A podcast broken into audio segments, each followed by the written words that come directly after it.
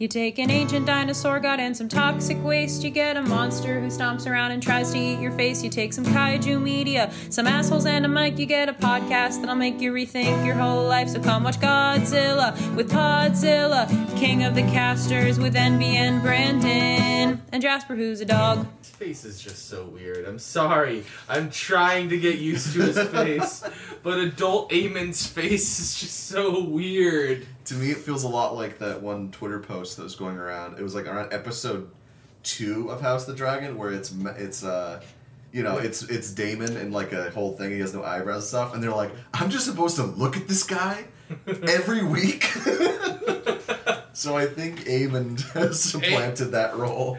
Aemond is here to to take the heat off Matt Smith's weird face. Exactly, with his own unique weird face. Yes. Hi, folks. Uh, today we're talking about House of the Dragon episodes 8 through 10.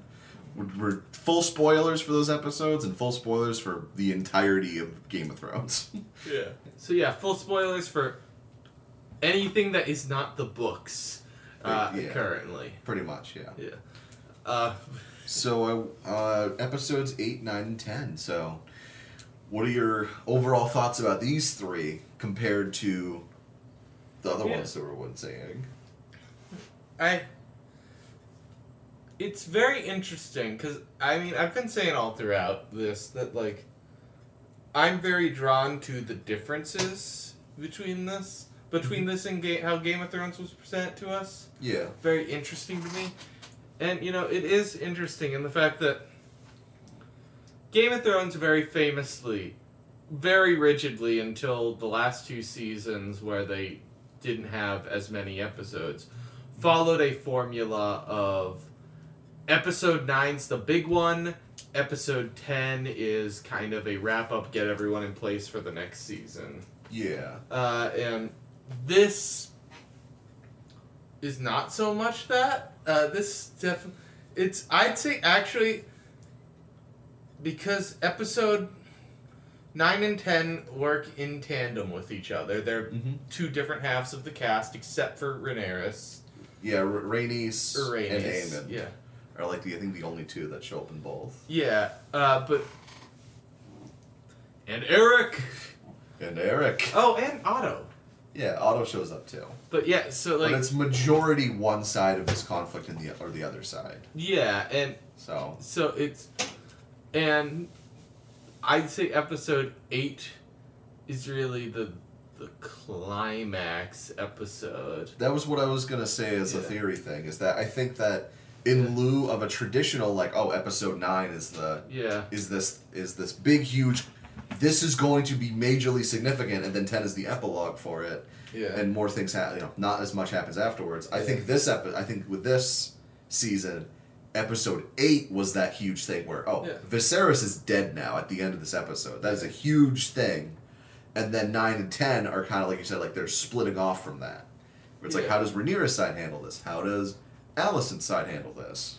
Yeah, and I think it's very poignant in that in that kind of duet in that both episodes end, I believe, with close-ups of the two female leads' faces. I know for a fact because we just watched it. That's how mm-hmm. this episode ends, and I remember a at least, if not the final shot, like a couple of shots from the end yeah an, where it's a- close-up. an, Alicent close up like that. Uh, but Yeah. Bran is fact checking me right now, I believe. Oh no, I'm just curious if Yeah. that's if that is the last shot. Last one's the dra but there is a close of her. Yeah, right there. Yeah. Boom. See. Yeah. Yeah. So. So we have these big close-ups of like the two big main. yeah, uh, it's uh, and Rhaenyra's is a longer because it's a lot of acting going on there. It's like a oner that starts from one end of the room. And just keeps slowly zooming in across as Yeah. she takes in the news of her son's death, and like, and it, oh, it's good. It's, it's very a fucking See, ah. the thing is, I feel bad for Emma D'Arcy in that I think because of the weirdness of season one, Mhm. it not the, the weirdness of the casting uh, of season one. I th- uh, in which you know half of the season she's played Yeah, by a different else. actress. I don't think she gets an Emmy nomination for this season because of because I don't think the Emmys are gonna know how to handle that. Uh, but Season two is fair game though. yeah, but she's putting some fucking excellent work in. Yeah. As is Olivia Cooke. Even though I hate Alicent so so so so so much. Yeah. The, my goodness. So, with my overall th- impressions of these episodes are these three are my three favorites of the Okay. season, more or less. Yeah. We'll get we're getting to our top. We'll get to our top ten at the end of the episode of the ranking of the season. Our top ten episodes of this Of ten episode season. top eleven. what's what's eleven? Because we like to go one step further. further. Number eleven is the trailer that is on the page. God. But um, the whole the whole thing for me is that I'm like, oh man, this is a great end of the season thing. I am interested in this. These last three episodes are when some of the book changes were a bigger thing than the previous thing, Okay. and uh, Yeah, I'd be we'll very get into curious. those when they come up. Yeah. Spoilers. Criston Cole is much more homophobic Really? in the book version. Wait, really? Yeah. This is We'll get there this when we is get there. woke Criston Cole. This is this is diet Criston Cole. what? Oh, God, Criston I have an Cole- exact fucking quote that's gonna blow your mind when we get there. But is that um, what you were looking through the book for? It was one of them. Oh God. I wrote it down the day before. I was like, I'm interested in this. Okay. But I think these three episodes are a great way to end the season.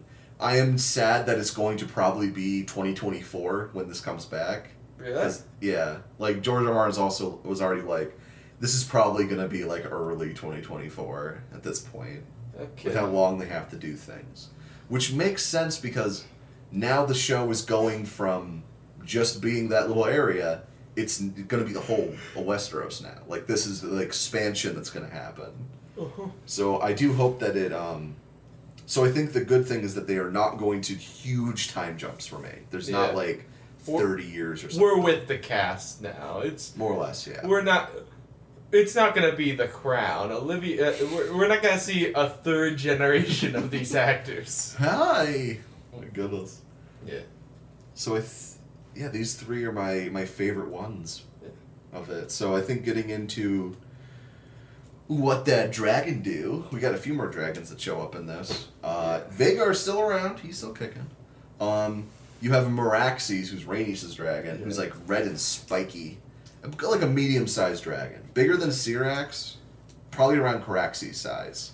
And she's beneath some boards. She is beneath some boards. You could say she's a beast beneath those. Yes. So she's doing, Meraxi's doing her thing. Uh, we see like one shot of Vermithor in the finale, creepy Yeah. looking fucking one.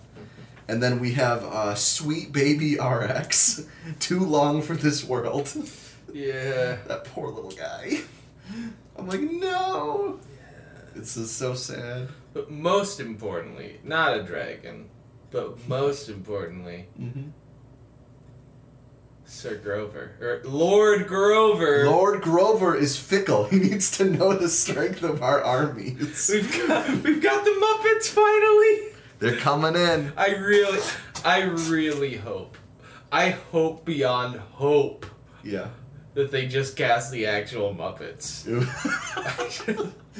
Sir HBO already does Sesame Street. Grover is the main character of Sesame Street. Well, he wasn't until Elmo came, the usurping bitch. But Elmo thinks the House of the Dragon is divided unto itself. thank God. Uh, but okay. Come on, Kermit, let's burn the Riverlands. It- there's a lot. Elmo thinks. burn the Riverlands, Elmo. Yeah. Seize them to the ground. Oh God. All right. Um. So yeah, so the dragons show up there. Yeah, it's Arrax. We get a couple shots of Jacaerys' dragon, but not really ele- relevant this season. Yeah. But we get some more dragon stuff, and they do things. They they go through some boards. They uh, Yeah. old old nanny Vhagar has a little has Yeah. a little war a war tick. Yeah. So, oh God, we need to unpack that final moment. But oh, we have so long We'll till we get get to that final moment. But ah, we'll get there when we get there. there's a lot of uh, stuff that happens these last few episodes.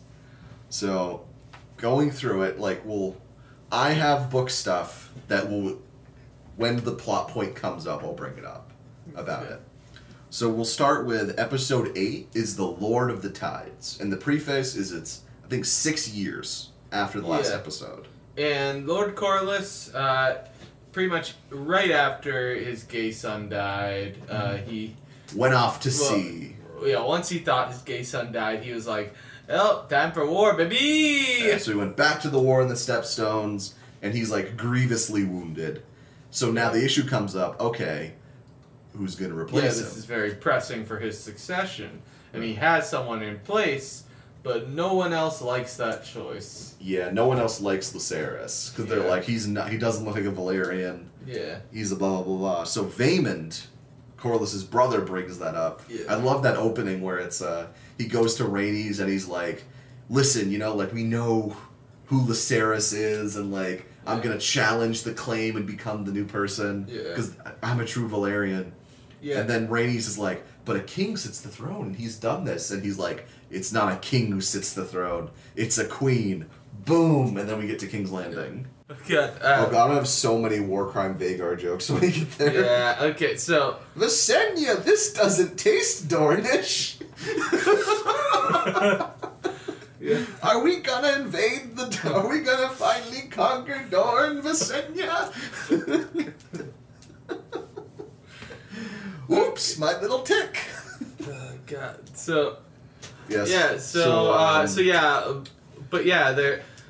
So the question of who the Lord of the Tide should be is being petitioned, and I, I fucking love this episode. you do. I love that this microcosm yeah. is the like it becomes a big deal because it's like a it's a it's like a domino effect. If it's like Yeah. okay, if Lucerys is not made heir anymore, Yeah. more apparent that he's a you know a bastard yada yada yada, and that could domino to Rhaenyra losing it.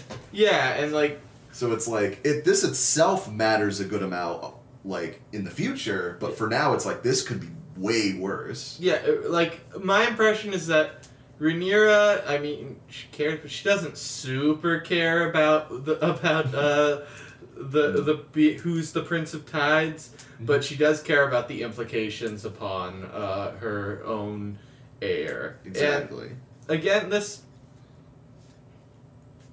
I mentioned this to you while we were watching, but I, and this is not a flaw with the show. I made it clear when I was talking to you. It's a character. It's a flaw of characters that is uh, interesting. It doesn't matter anymore that she has that she has bastard children. Like no matter what way you cut it, she has legitimate heirs now. Like Yeah, she has Viserys and Aegon. like this if you if this want to happen like a generation from now when it's like oh look uh Who's gonna be king? Is it gonna be yeah Viserys, who's the trueborn with the silver hair and everything, or is it gonna be Jacaerys, who's older? yeah then that but like it just but people just I don't, yeah Uh, I, I think it's just also i'm pretty sure uh that her her bastard children are not long for this world we're already 33% of the way there baby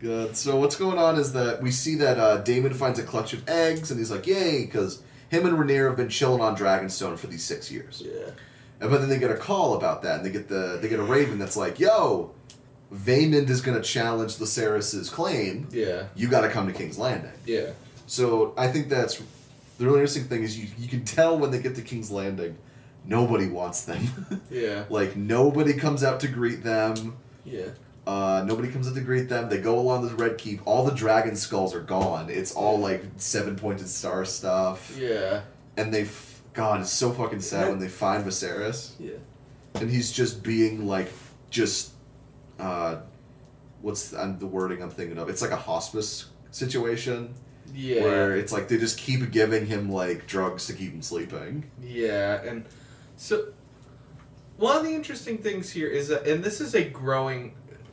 This I don't know. It came out of nowhere for me, but it makes a lot of sense uh, looking back. Alicent's newfound after the time jump religiosity. Yeah, I noticed that. I mean it because she's replaced it all with imagery of the seven. She has a giant the seven star necklace. Oh, yeah. She found her faith after. It's like the interesting thing there is like the imagery is pretty like especially with the necklace Mhm. seems to evoke Judaism, but generally the construct of the seven has always It's struck me more as yeah, like because they've got a high sparrow as the Pope. But Yeah, I, I think it's Catholicism. I think it's just, you know, I, Judaism's what five pointed star. Yeah. Uh, six pointed. or sorry, six. Yeah, Yeah. six star David. two two triangles. Yeah. Yeah, two of That's those. how I draw. So I think I think it's just, I think it's probably because often you hear more about just the wording of the seven than you see the big star around the things. Yeah. So I think with that in mind, but yeah, it, it's definitely Catholicism. But yeah, she's like super into the seven all of a sudden, and like just r- real religious about it, which The seven will guide our path in this uneasy time. So, it's it's like your your stepmom found God. Yeah. after doing something terrible, uh, because God will she's gonna her. do a lot. Oh god, we have to talk about this scene. Oh, oh, fuck that scene. We'll, I- we'll get there. We'll get there. I, I just want to bring up first Viserys. Uh, like when Daemon and and Rhaenyra go into Viserys' like hospice room, Mm-hmm. it, you can tell he, he you know he's pretty much neglected. It's like they just keep giving him milk at the poppy. Mhm. Like his whole like um, his wonderful Valyria miniature set, full of cobwebs, haven't been touched in years. Yeah. like nobody's really there. Like no, like he has no like a nurse or Mhm. a handmaid and nothing. Yeah. And it's like, oh my god, like they're just kind of. It looks like they're just kind of waiting for him to die. Yeah. like it's fucked. So Rhaenyra is like, you know, horrified by this. Like, oh my god, father, like what's going on? Question here. Yeah. Would euthanasia in this situation would that count as regicide? Like, cause like I feel like it, when it's at that point, it's like eh, you should probably just put a pillow over him, my dudes. But Struck down in the height of his life, full of vigor. God, Daemon was. So, We'll get there. but uh Viserys is fucking withered. He's missing Yeah. an arm. He has half a face. yeah. I, I think what I think what it could be is that that'd be hard because he maybe he could ask the maester, "Oh, brew a poison for me" or something, and he takes it. But then I don't think he could publicly be like, "Hey, folks, I'm about to kill myself." So like he would secretly take it. He would secretly Can you take. just imagine that? Hey, IDO, everyone. Oh, my God. Could he even drink a poison? Like, wouldn't it just like out of out of his cheek hole? He drinks milk of the poppy somehow.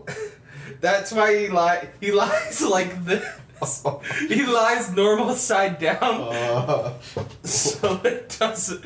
So it doesn't pour out of the face God. hole. But like, even if he did that, and then like it would be secrecy, and then after he was died, they might be like, "Oh my god, he had poison in his system," ah, Yeah. all that stuff.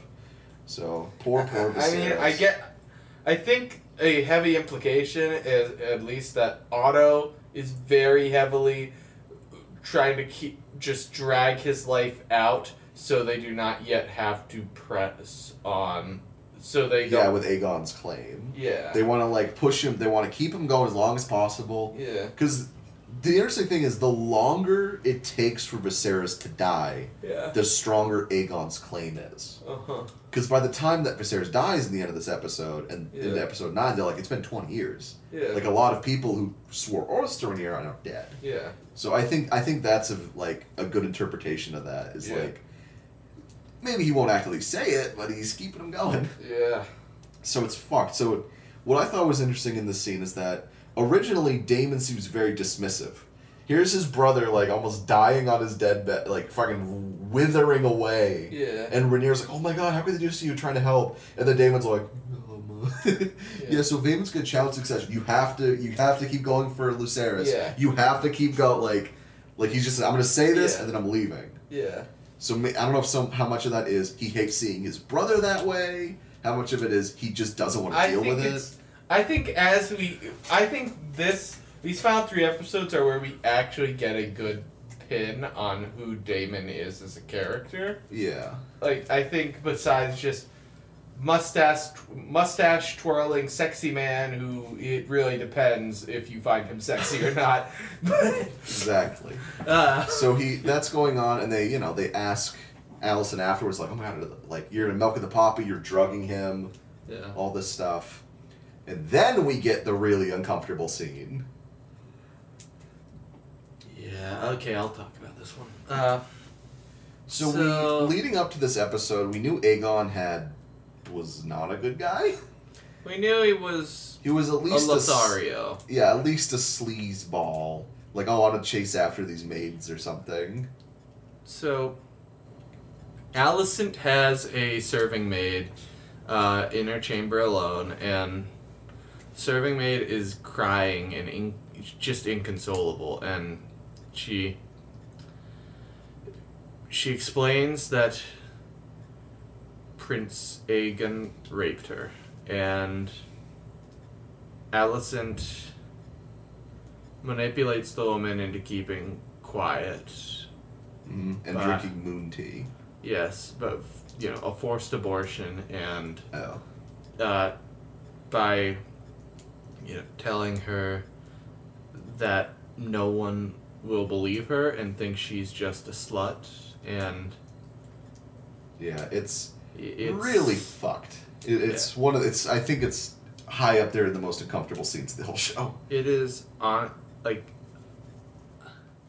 I don't think Cersei ever did anything that evil.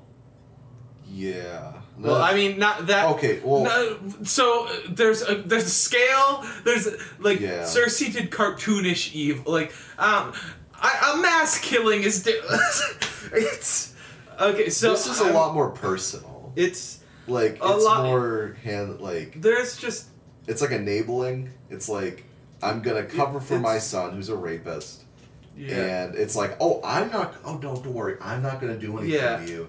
But if you say the things, people talk. yeah. It, It's it's like it's it felt too real. It yeah, it's Like- a thing where there's this uh, there's this ability for disconnect. Like most of us do not know someone who blew up a church to kill all of their political rivals. Maybe some of us do. Uh, I don't know all of our listeners, what But- interesting lives you must lead. but the sad fact is that whether you're aware of it or not, you probably know someone who has been raped. So that's a lot more serious of a thing that really hits home for a lot of people. Uh, it's it's a bad bad thing. Uh, I I wish I could say something that sounds smarter about it, uh, but it's uh, there's nothing smarter to say. Uh, Uh, it's just it's a horrific thing that happens to way more people than you think. And yeah it's a very uh, uncomfortable scene and i thought it was very well done. Uh, personally I, I wouldn't be opposed to hearing from others who thought it wasn't well done. I know that the show has been getting some fire for use of sexual assault within it which i think this I, that's the only scene i remember from the entire season that really uses like- sexual assault at all but I think about it. I uh, I don't remember there being other things. I think there's like that comment from Helaena about like, oh, when my brother, you know, oh, when he gets Yeah, the the Helaena Kinda thing, thing. is also very like, oh, uncomfortable. But Yeah. yeah. but so I think I think it's a very tastefully done scene. Mhm. Aegon is just he's like such a goofball of a evil character that like it's it feels weird. It, I don't know if it feels weird tonally to to me. I need to sit with this more. I need to see where they go with Aegon. For now, I think it was a very tastefully and well done scene. I would very I would understand others who felt differently though. Exactly. So I think that that was the scene that really changed. Exactly, like changed uh, how people view you view Aegon. It goes from like, oh, this guy is like kind of a weird sleaze, Yeah. male slut. We, we were able to make a lot offer. of jokes at his, at about him uh, last Yeah. episode. And now it's like, I oh, don't feel. I don't, I'm not touching that part at least. Yeah. Uh, Like I, th- I think it's it is an interest. I, I'll bring it up. It's an interesting change from the books. In the books, Aegon, there's not really much mention of anything like this from Aegon in the books. There is one thing that Mushroom brings up about how when they find him in the next episode, he was uh, getting something from a very underage girl as something that was brought up. God. Okay. Yeah. Yeah, at like like twelve years old. Like oh god, Uh, like that's uh, terrible. Ugh, gross. Um, So I think that this is a this is an addition that I think is a very yeah exactly. I think you put it your best. Oh god, but I think it's it's interesting to me that that idea of who Aegon is as a character because he's the one who's on he's the king of the greens. And I think what's interesting is when George wrote Fire and Blood, right? When he wrote it, he was he wanted. It's funny. He was, um, he wanted to try to have kind of this, because you know in the original Game of Thrones things, not too many people are like, yeah, Tywin, yay, yeah. in the original book. So I think that in this Fireblood, the Greens and the Blacks was kind of like this. Oh, you can kind of see both sides more as a thing. Yeah. And despite, and it's interesting because a lot of decisions they make in House of the Dragon compared to Fire and Blood Yeah. make the Greens look better. Yeah. In the original, uh, in the book, Alicent is literally the evil stepmother.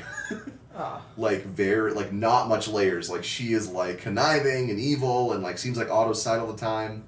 So I think it's So It's Alicent is weird- more three dimensional on this than A lot she- more, yeah. Okay. so I think that decision to make Aegon have this fucking up thing hap- thing he does Yeah. I think that is an a, it's it goes against the other choices to make the greens more Yeah. like that. Yeah. So I think that was the weird thing for me. I'm like, okay, I mean, like I said, you know, I'm not gonna go touch around it, but I'm just saying like, I'm interested to see where they try to go with it because I know from what I'm seeing at least, vast majority of people are Team Black. Yeah. Th- yeah. I mean, Like- I'm, I'm Team Black. Yeah, Yeah. like like Team. Gr- I, the only people I see that really are more Team Green are people just like Aemond. Who's like, ooh, Aemond's a hot boy, or like, He's not. He looks like a wax museum figure got was left in a hundred degree heat. exactly. That's what I'm saying. I'm like, I don't, I don't know if because I know that both sides are gonna do really fucked up things in next, you Yeah. know, future seasons. I wonder if they're going, but you you can't undo that with Aegon. Like Yeah. that is a boom boom boom thing in your head, like. Yeah. Let me ask you: When reading, were you Team Green or Black? Oh, definitely black. Okay. But it's interesting because the book is written as pro green, Oh. where they're like, "Oh, the slut Rhaenyra." Like some of the maesters say that a few times and everything, Yeah. because they're like, "Oh, how dare you have bastard children?" So Rhaenyra just wants to get some hot pipe from like a bunch of different hot men. some she's related to, but uh, Oh. Okay, so moving on from all that, um, the next thing that we're getting is that the yeah. So what's going on after this is we get a shot of of um, Viserys like being like kind of patched up, and he's like Otto, I want to have supper. You know, Otto's like, oh, what? Like, like, you know, like, oh, grandma, like, Mhm. it's Yeah. it's the morning, and he's like, no, I want a dinner with all my family. yeah, Because as far as you know, it's, it's the last time they're all going to be here. yeah, You know, so and uh, and he doesn't get milk with the poppy. That's an important Yeah. thing. He's he's about to be handed the you know.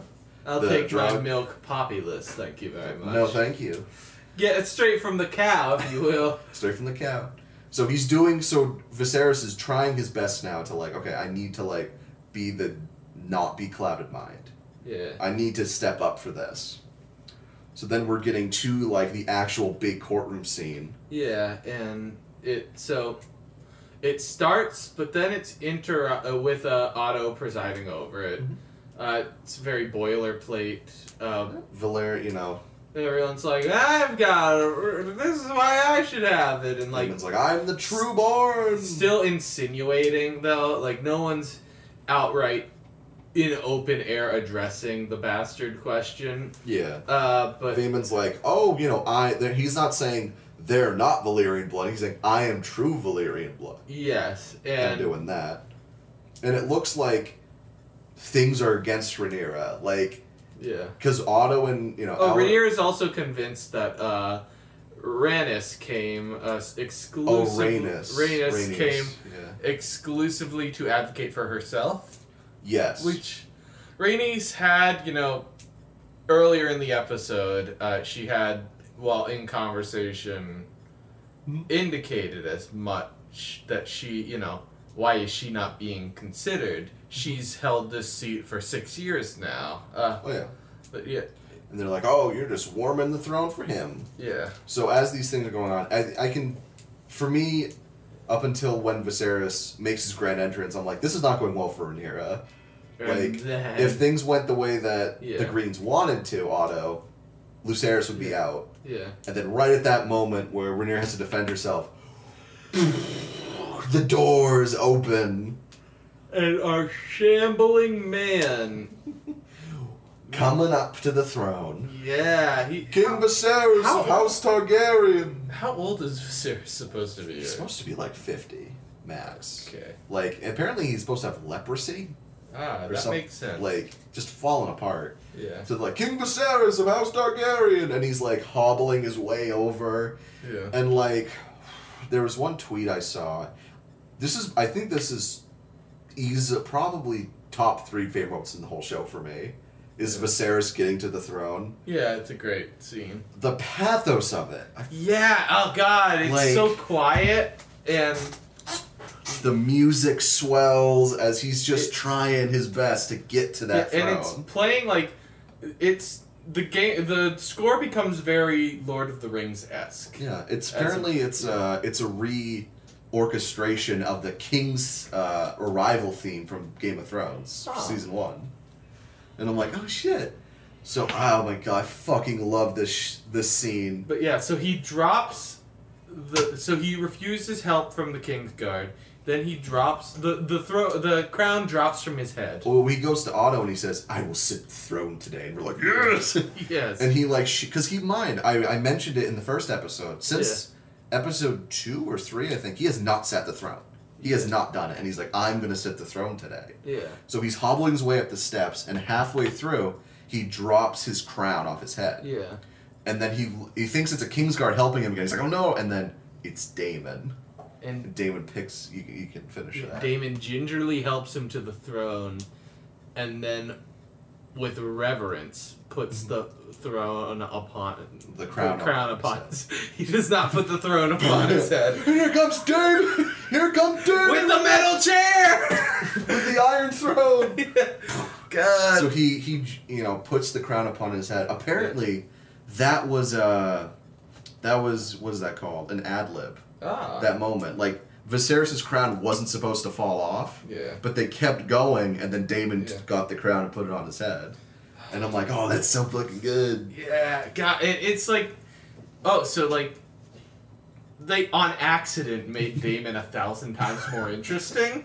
I think so, yeah. Because it's the like that's a moment where you see that oh, his motive, his what he's done before regarding his brother's rule Mhm. has not been a self-interested move like it's felt. He's been he's not been at the best of it, but he's been trying to help his brother. Yeah, he's been he He knew it from the beginning in episode one. He's Yeah. like the audit, the high towers are gonna eat you dry. Yeah, They're gonna bleed had- you dry. he has an actual reverence for his brother's position. Yeah. Yeah. That's because like I don't know when it feel because like earlier when we get the scene where he shows up to the to the castle in a crown and he gives it up, it feels like a ploy at the time, Mm-hmm.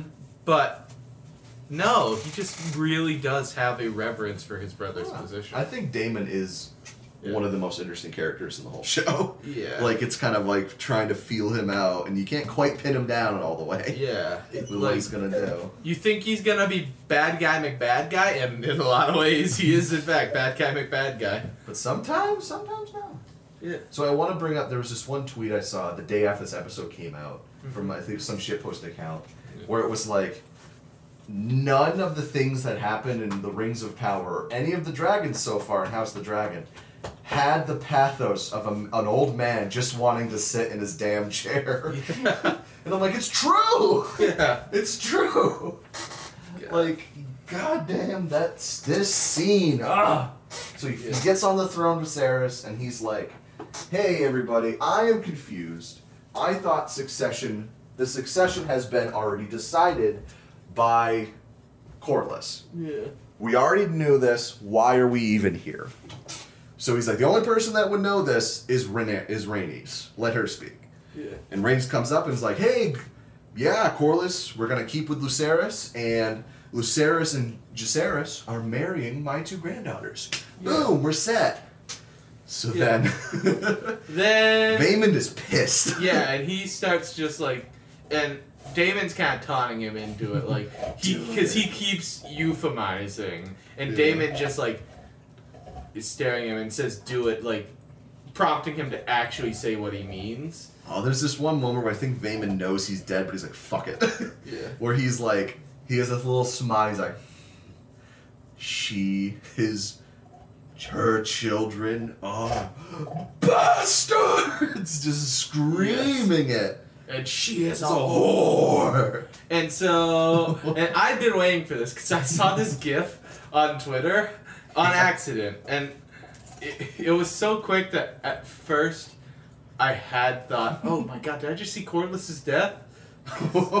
Because all I saw was a guy with white dreads that's getting his head lopped off. and you're like, no. But it's just, and it's cartoonish because the dreads kind, and I, I realized when I saw it on an actual TV instead of like on a small GIF, it's not that they float in the air for a second Yeah, and then just fall down. cut-off. They just they cut off and they land on his shoulders before shaking off. Yeah, because like Valyrian steel is sharp shit. yeah, So that was, ex- so, you know, Daemon, you know, Viserys pulls out a knife. He's like, "Oh, how dare you!" And then Daemon just slices his head right off in half. yeah, So it's like, whoa, Valyrian steel is sharp shit.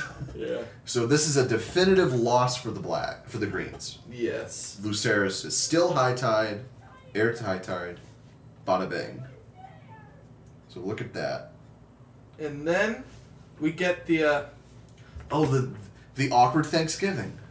Yeah, so the awkward Thanksgiving that actually starts really nice because, so well he get, uh, Viserys gives a very impassioned speech about how everyone who he cares about in the world is in that room right now. And he's like, I'm your, you know, I'm your father, your brother, your grandfather. Like, I'm like, oh, that's the Emmy speech. Yeah, and There it is. he takes his mask off and we see the extent of his damage and he's like, It's like a skull half. yeah, and He's like, I will not, I will not be along with you much longer. yeah, and please for my sake make amends. Yeah. and it actually works on uh, Alicent and Rhaenyra. Rhaenyra. That's the saddest part. Is it's Yeah. like, it's it worked first, Yeah. but the because the children were raised in this environment, Yeah. it's all they know. Yeah. It Like, like they like they're legitimately moved and they make speeches about how much they mean to each other and they have a very charged gay moment where like they're looking at each other and it's like did something else happen? they kiss in front of everybody. Everybody clapped. Yeah. Woo!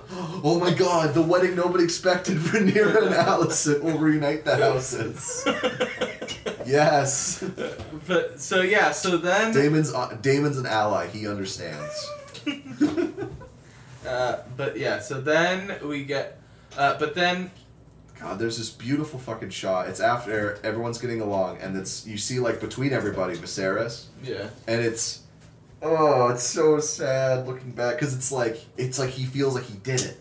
Yeah. It's like he's like looks happy and he's like, oh my god, like Yeah. this is all I ever wanted. Like seeing my family get like you know Jacaerys and Helaena are dancing Yeah. together, Yeah. and it's like he's happy. And then it suddenly it's like oh the pain comes in. And Daemon Oh, is the the first ve- one. to We do get the very awkward line from Helaena about the betrothal, in which yeah. Ugh. she says, that- Aegon continues being a fuck.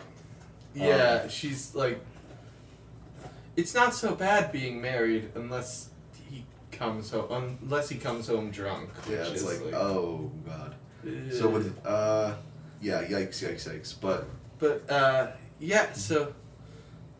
Because we haven't explicitly said this, but Helaena and Aegon are married now. yeah, they're married. Their Yeah. brother, and their their brother, their sibling, why sibling uh, Yeah. spouses. Yeah, and know, then they have two kids. Yeah, so then what happens is, uh, Viserys gets carted off because he's- he's, too much pain.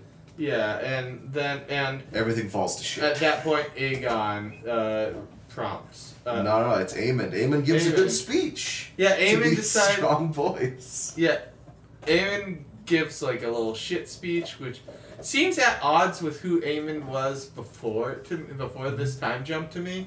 I mean, Aemond was shitty and bad as a kid, but he also he wasn't like he didn't seem like a taunter to me. He didn't seem like When he was beating up the kids, he called them bastards. Yeah, but he was beating up the kids. that, that's the most important part. He was beating the shit out of them. But yeah, he's he's definitely grown more egotistical. Yeah. He was far more matter of fact in his evilness before, but he is more like uh, he, he's a teenager. He's an egotistical teenager who happens to own uh, uh, nuclear weapons. Essentially, it's like imagine that kid uh, from your high school for were given the access to nukes.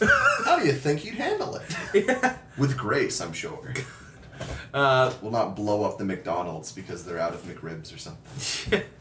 but So, but yeah, so he get he gives like a, a speech that like slyly quote unquote calls uh calls the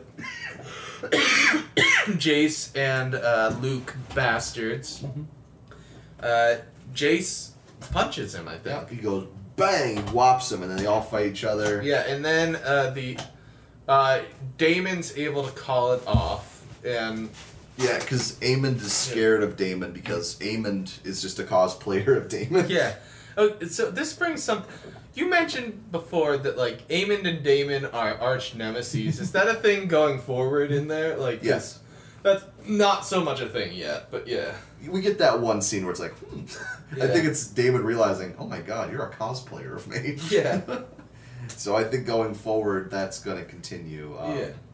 being that way. But yeah, so he does. So they have. They Yeah, have big that fight. Yeah, they have that fight. It ends the dinner. There's a there's like one shot where the white worm's back. Yeah, and uh, she's like, you know, with with that terrible choice of accent. Again, it's not her accent. They choose they chose that weird one, where she basically asks, "Hey, you know, what happened at dinner?" And the maid was like, "Oh, I have the beans."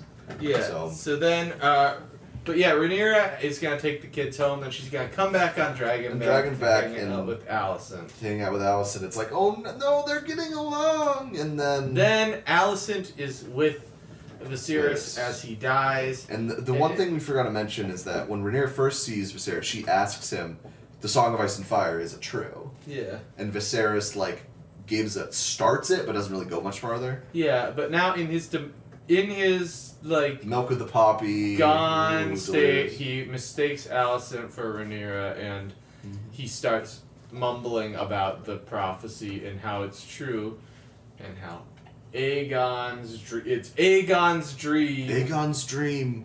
You must see to it. The, he must unite the realm. Yeah. Like, in you know, and Alicent gets that and goes, "It will be done, my king," because she Yeah. thinks that's Mm-hmm. The sun. And I'm, I'm just the Walter White in the car moment.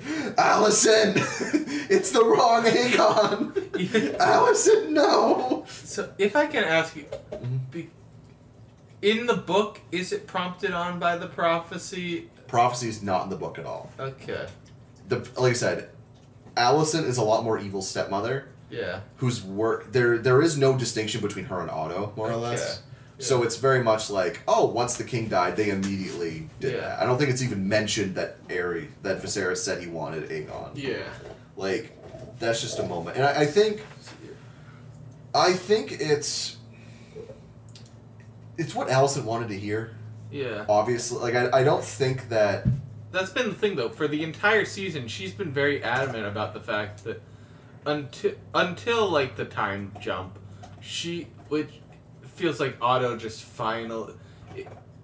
What is it? The did she just completely stop trusting that her friend wouldn't put her and her children to the sword the second she thought her friend was getting some pipe outside of marriage? Is that her entire arc? Meanwhile, she's just letting the twink jack off to her feet.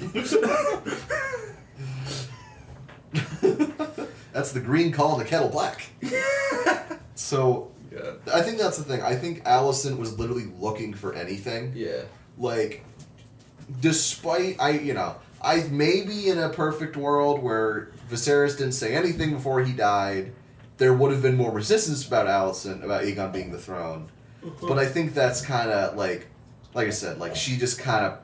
Wanted it. Yeah. Viserys was not of sound mind. Yeah. Anybody else there would have been like, Alicent, he he wasn't talking about that. Yeah. But I think because she was alone and she had like these charged things, Yeah. she was like, "Yep, all right, time to do a coup." And Viserys dies. And Viserys, this really sweet. And here he says like, "My love," and he like sees like he sees someone, and I think it's Aemma. Yeah. Uh, Is that he sees Aemma and then he dies? It's like his last breath. It's the pink fury. My, my love. we have like an extra minute where it's just his soul leaving his body to be with the pig. It just Come loo- on, it, Sid. it looks like the opening of Bu- or the that Buster Scruggs scene. Yeah. Yeah. Imagine, imagine how shitty it would be. Would he still have his arm gone? He's just the withered one. Oh god damn it. That's a question. If you go to heaven, what form of you are you? Like, are you the form you die in, or are you like peak form? Imagine you gotta roll the dice. So like, Viserys, Yeah. you will be three. Sorry, buddy. like, because like I think a lot of times when we imagine heaven, like we imagine like Grandma's there. like like grandma and stuff revert to back like when they were young and they felt like they were in their prime. Ugh. So if it works backwards, it's gonna get dark for a second. okay. If a baby dies, will it be a baby in heaven, or will it turn into like what it would have been as a twenty-year-old? I don't know if it'd go future. But I don't want to just be a baby in heaven. I mean, I won't. I've made it past Yeah, baby. I was about to say, I That's That's not for you to worry about. I don't. It's not No, fair. Why would babies have to be babies in heaven? they never get to try drugs. That's lame. so uh, yeah, that's that's where episode eight cuts with uh, Viserys talking about baby drugs. so episode so that's the end of episode eight, Lord of the Tides, and then we get episode nine, the Yeah. Green Council, Mhm.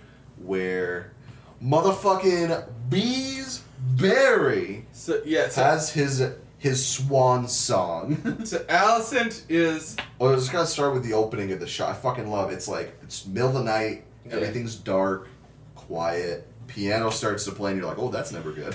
yeah. and you see a kid kind of wander through the kingdom and like you know talk to a maid, and she lights a candle.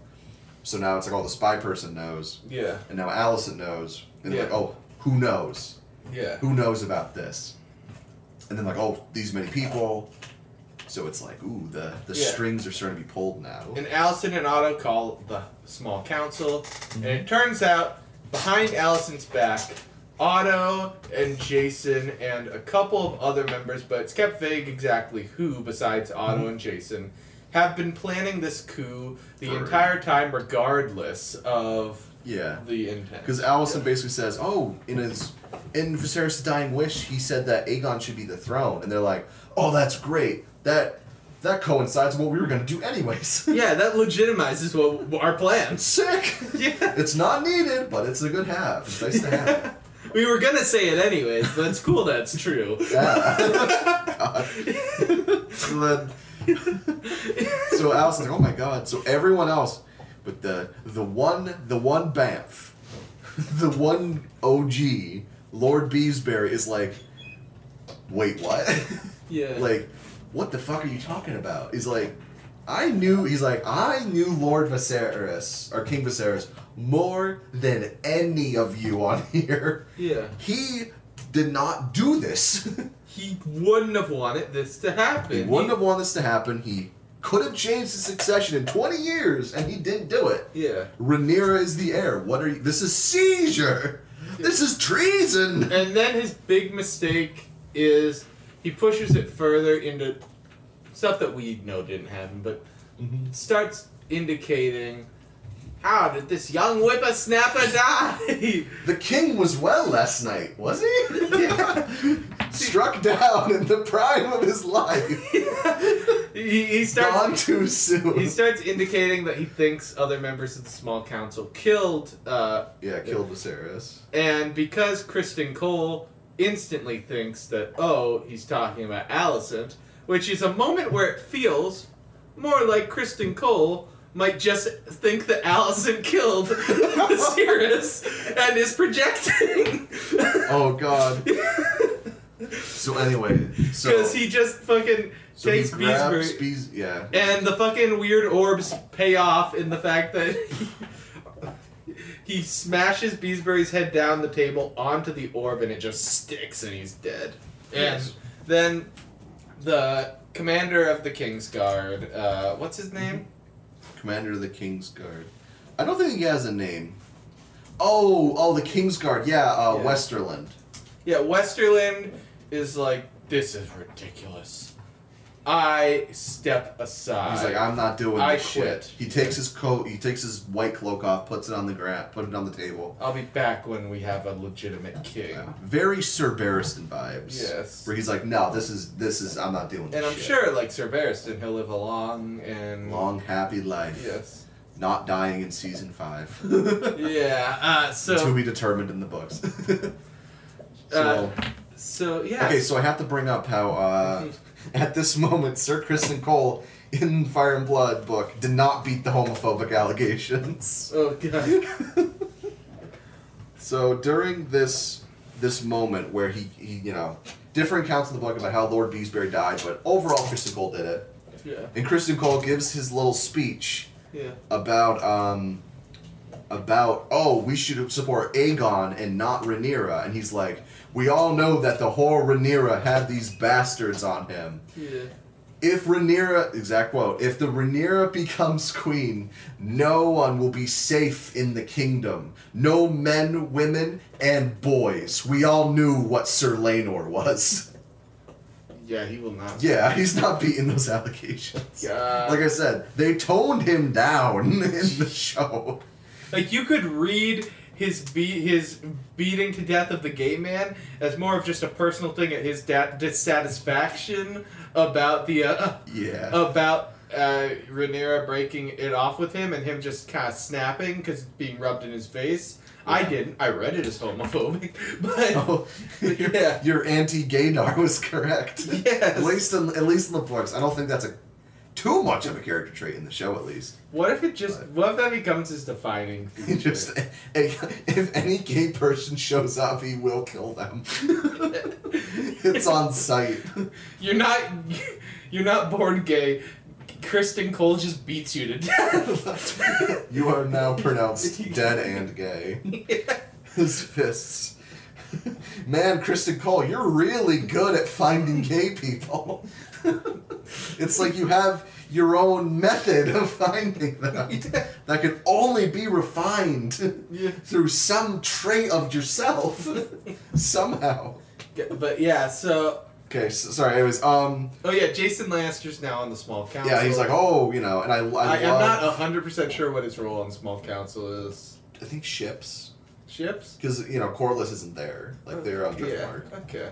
I think he's ships, because remember, Lannister is the second largest fleet Yeah. in Westeros at the time.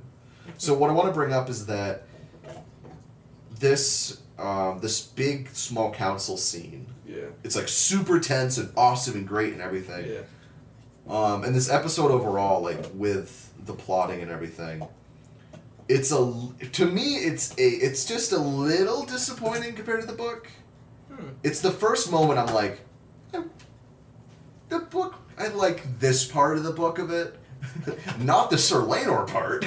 Was there more Beesbury in the book? Uh, it was about the same amount of Beesbury. Ah. But what I thought was very cool in the book is I have like an exact quote here. Was that um, in the book version, like I said, Alicent and Otto are like more we're evil, evil, evil. Yeah. So I thought if we were gonna have a bottle episode of any of these shows ever, this would have been the one. Yeah. like I have notes about in the Fire and Blood book when Viserys was determined to be dead, they immediately put his uh, room under guard Yeah. They sent guards in front of there. Nobody comes in. Nobody comes out. Yeah, I thought that's what I thought for a while. Oh, they're gonna weekend at Bernie's it. They're gonna pretend he's still alive for a bit. That's what they do in the book. Or they, Huh. they don't like weekend at Bert Low like Yeah, that. I, did, I didn't But- think they'd literally be puppeting Uh, him, but he's one arm. It's a lot harder.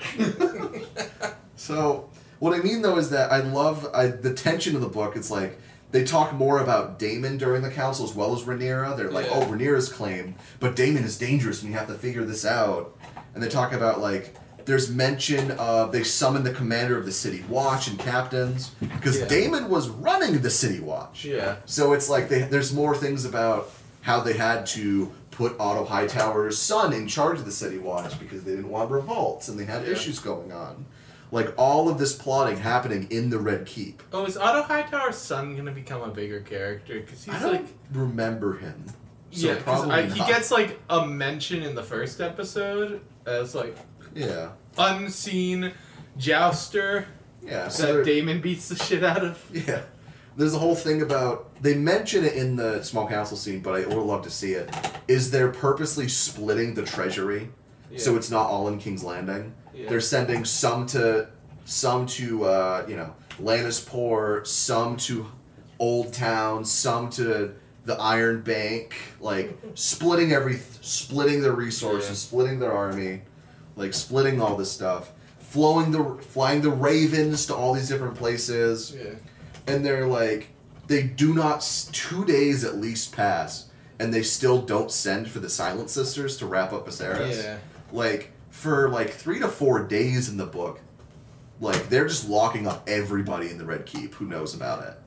And i'm like i wanted more of a little like the first part of this episode is fantastic with that and then it kind of turns more into a where's aegon? Yeah. plot and i'm like that's a little weaker than the really good shit at the beginning. Yeah. like the coup details.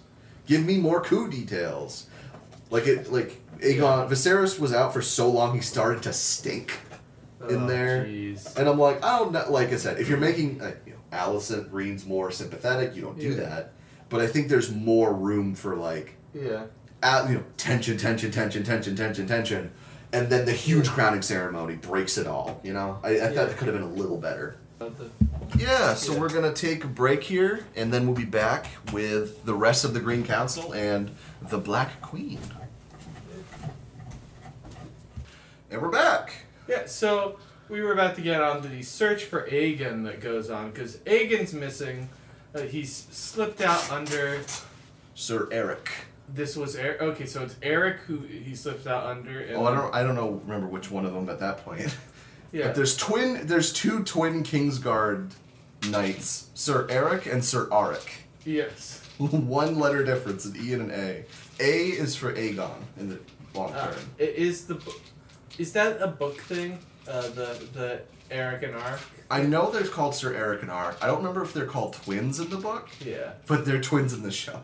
Yeah. Uh, so So they're on a hunt now. They're like, shit, Alicent is like, oh my god, like, you know, Aemond and Criston Cole, you gotta find Aegon for me. yeah, because so her and her dad are on different pages about how murdery Aegon's ascension should be. Yes. So Otto is full blown. We're gonna murder all of Rhaenyra's family. yeah.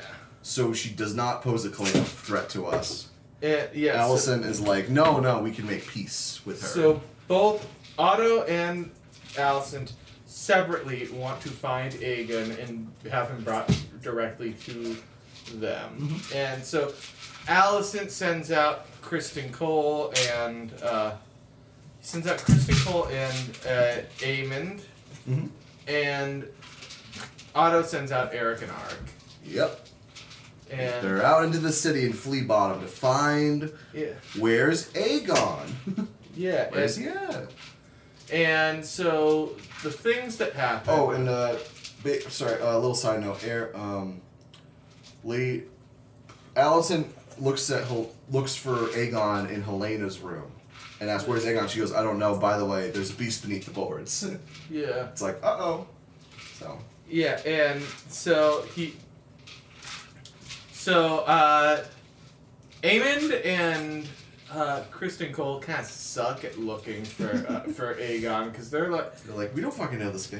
We don't know him that they well. just like try one brothel that he that Aemond remembers Aegon service like using like once. yeah. and it was like, well, he brought me here to, for me to lose my virginity, you know? Yeah, Maybe. And then the lady was like, nah, I haven't seen him in years.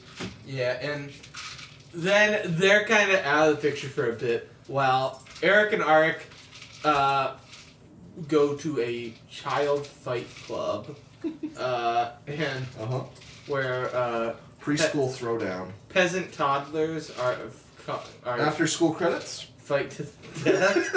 Uh, After but- school program. and there the the white worm uh, reaches out to them. Oh, it's um, it's a it's a darker skinned woman. who, who- who's, who's like the- yeah representing the white representing worm. And Yeah. it, it we don't I don't know if it's confirmed or not. I thought that might be Nettles, who's a character that shows up in later parts of the show. I don't know if that was her introduction, but she'll definitely be reintroduced. Like that's if that's true. Okay, so but yeah, so the white worm knows where Aegon is, And- uh, Yeah. And Gives a beautiful It- extended monologue. yeah, Erryk and Arryk get Otto to to uh, To treat with her. Yeah, and Everyone's in hoods. and she tells uh, Otto where he is, which is for some gold, and she wants. she basically is like, hey, I'll tell you where Aegon is, but you need to promise that like you're gonna police Flea Bottom a little more. We can't have like eight year olds fighting to the death in the pits, yeah, kind of thing.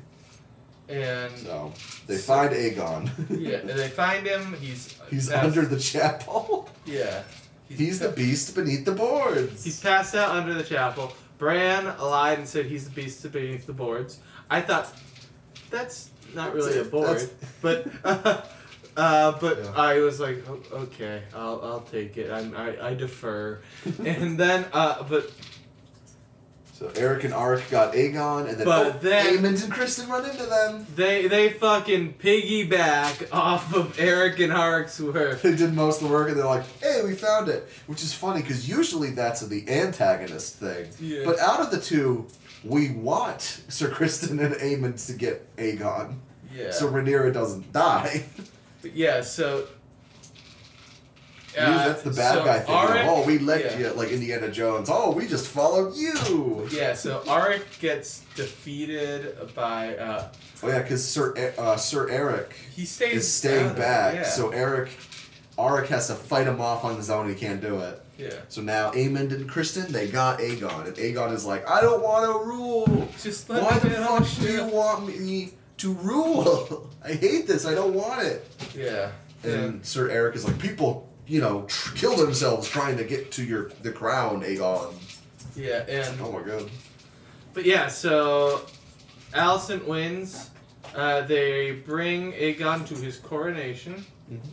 Uh, We see Sir Erryk oh, and Rhaenys, Rhaenys. Rhaenys is uh, so she's been locked up. Uh, she Alicent like tells her, "Oh, my husband declared Aegon, uh, so join our side," and she's like, "Bullshit." Because like Yeah. I love the piano when she looks out the window and you see all the like the servants going into the dungeon. It's like, oh my god, shit's happening. But I think Alicent, she's like, hey, if you side with us, we'll give you Driftmark. It's like you already have Driftmark. Yeah. it's like, what are you what are you offering then? It's like- and listen, you honestly, unbeknownst to Alicent, starting this war kind kind of did give uh, her driftmark. Uh, but Yeah, whoops. uh, but yeah, so uh, So- yeah, uh, uh, Yeah, then they have a, a Erryk. fun speech where it's basically Yeah. Ra- Rhaenys is like, you don't want to be free. You just want like a window in your prison. Yeah, Like you're, this is a bad choice, but yeah. I'm gonna You, remain have never up. thought about ruling yourself. Yeah. So then Erryk or Arryk or Erryk. no, Erryk. E- Yeah, Erryk breaks Rhaenys out, but they steals get Viserys' crown yeah. back. Breaks Rhaenys out. It's like we gotta go. And at first I thought this was a ploy and like she was being led to her death. Yeah. You didn't because you read the book, and you know she factors in more. But, uh, but, but yeah. So and then she's, uh, she kind of gets lost in the crowd and huddled into the dragon pit where the coronation takes place. And we watch, we, we lose track of her in the crowd and we watch the coronation of Aegon. Uh, and I I love this little scene scene going up to it where Aegon and Alicent are in the chariot, yeah, and Aegon is like, "This is all fucking bullshit. Viserys did not want me to be his Yeah. heir." yeah, And Alicent is like, "Well, why'd he say this lucid in his bed then, on his deathbed?" yeah, Aegon's not buying it, but like, Aegon was just he, he the most thing he's interested in is Viserys' knife, yeah, the uh, you know, yeah, this the steel, Valyrian steel. yeah. He's And like, ooh, this is cool. Then he asks his mother, "Do you even love me?" And she very purposefully evades by saying, "Don't be an imbecile." Don't be an imbecile. And I, I think a lot of people are reading that in different ways. Yeah. Whether that is, uh, come on, like, of course I love you, or like, this is not the time. yeah, I think it's a "This is not the time." I read it the second time more as, of course I do. Why would I be doing this? But on the on the deeper level, it's like, but he doesn't want it. yeah, like you're doing all of this for him, yeah. but he doesn't want it. Well, that's the thing. I don't think Alicent loves any of her children. Well, maybe And- she loves them, but she doesn't like them. Yeah, and I don't think because I don't think she she feels like she was liked or loved by her father. So I don't think she sees that as part of the equation. She's like, well, I did this thing for political reasons for you. Yeah. Duh, that's love, right? Yeah. That's my love language, is cooing for you. Yeah. So It's my familiar love language. hey, they they really dropped the part thing where she picks at her nails. Yeah, she doesn't do that now. Yeah. That I could recognize. I feel like that's gonna come back, but like, is that thing in the books or no? Oh no, that like no. Yeah, that's entirely show. Okay. Yeah. Uh, but yeah. So uh, if it's not like a like a like a more of a Wikipedia plot detail where Lord Beesbury died here, yeah. bet on it not being in the book. Okay. So then, but yeah, so he's being coronated. Coronation's going swimmingly. Uh, the, the music is swelling. All the uh, city watch have their swords out, and he's going And- under them. yeah, he good. And I'm preparing for. Okay, we're going out on this. Cool, cool. We haven't seen uh, Rhaenyra or Daemon this episode, and that's when Bran told me, "Oh, it's split geographically." Oh, Yeah. And then, then I'm like, okay, it's, it's about over. When, as he's saying, yeah, they, yes, uh, to that, fucking the floor explodes. With a dragon coming out. yeah, and right at the and I, I before this moment, I think I want to. This is the thing about Aegon in that moment is that he's pissed at the world, he's pissed at everybody, but he loves the crowd.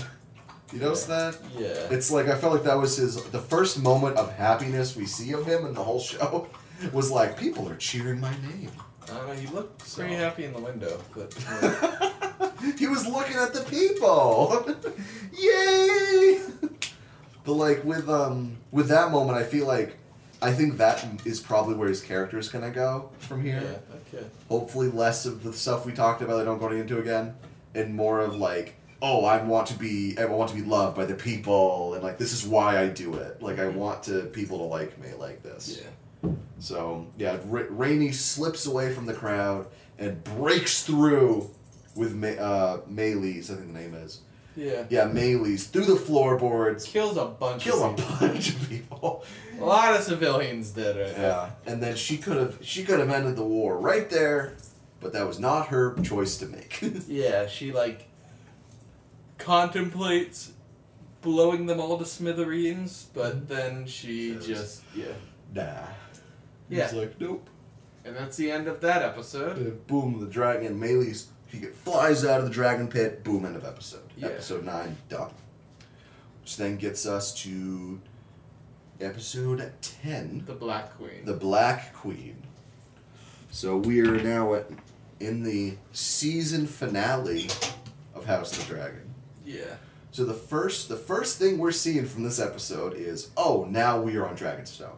And we're I think it really like it kind of this ep- the this episode is kind of almost making fun of the conflict before a- at the beginning. It feels to me, like because we get back to oh we're right back at we're back where these characters were when we last left them, and Luke and uh, Luke is like "Ah, I don't I'm not really interested in being the Prince of Tides though, and it's like this feels quaint to us now. You're like, hey, buddy, like There's shit something changed. Yeah. Your, you know, your uncle just got crowned king. Yeah. Shit is, we're not worried about that anymore. Yeah. We're on a whole other level. Yes, but so then uh, Rhaenyra has a nice little mothering moment for him, where it's whereas it's not clear at all with Alicent if she li- li- likes her kids or not. I think the only things we see Alicent doing is hitting her kids. Yeah, and being like, you stupid idiots. Rhaenyra is, you know, gives a very loving speech to him about Yeah. how she was also afraid when she was made heir to the throne, uh, and she didn't think she'd be able to do it, but you know, she had time and she was able You'll have to time learn. too. Yeah, you'll have time too. Things will work out. Then, There will be a long time before he takes control uh, as of uh, as the Prince of Tides, though. quite a long time. Yeah. Perhaps even like feels like forever. Yeah. So- uh, so but- Rhaenys comes. They go. Rhaenys is here. And originally, Rhaenyra's like, "Oh, it's about Corlys."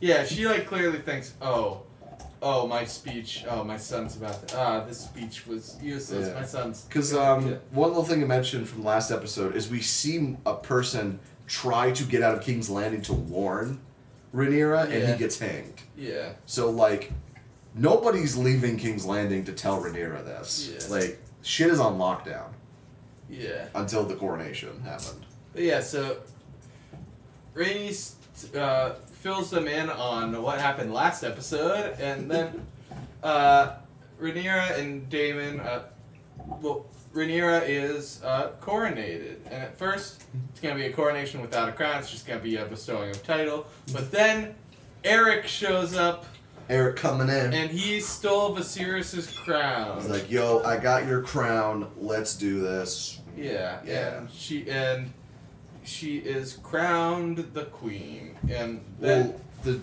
important thing before this is that um, she's heavily pregnant yeah, when this happens. yeah, So the, there's this whole conflict where they're stuttering to act by at least a few days because Rhaenyra is in childbirth. yeah, Where like she tells uh, like Jacaerys and Lucerys like, don't you know, Daemon can't do anything until I'm done with this. yeah, Don't do anything, and it's like, oh, it's like.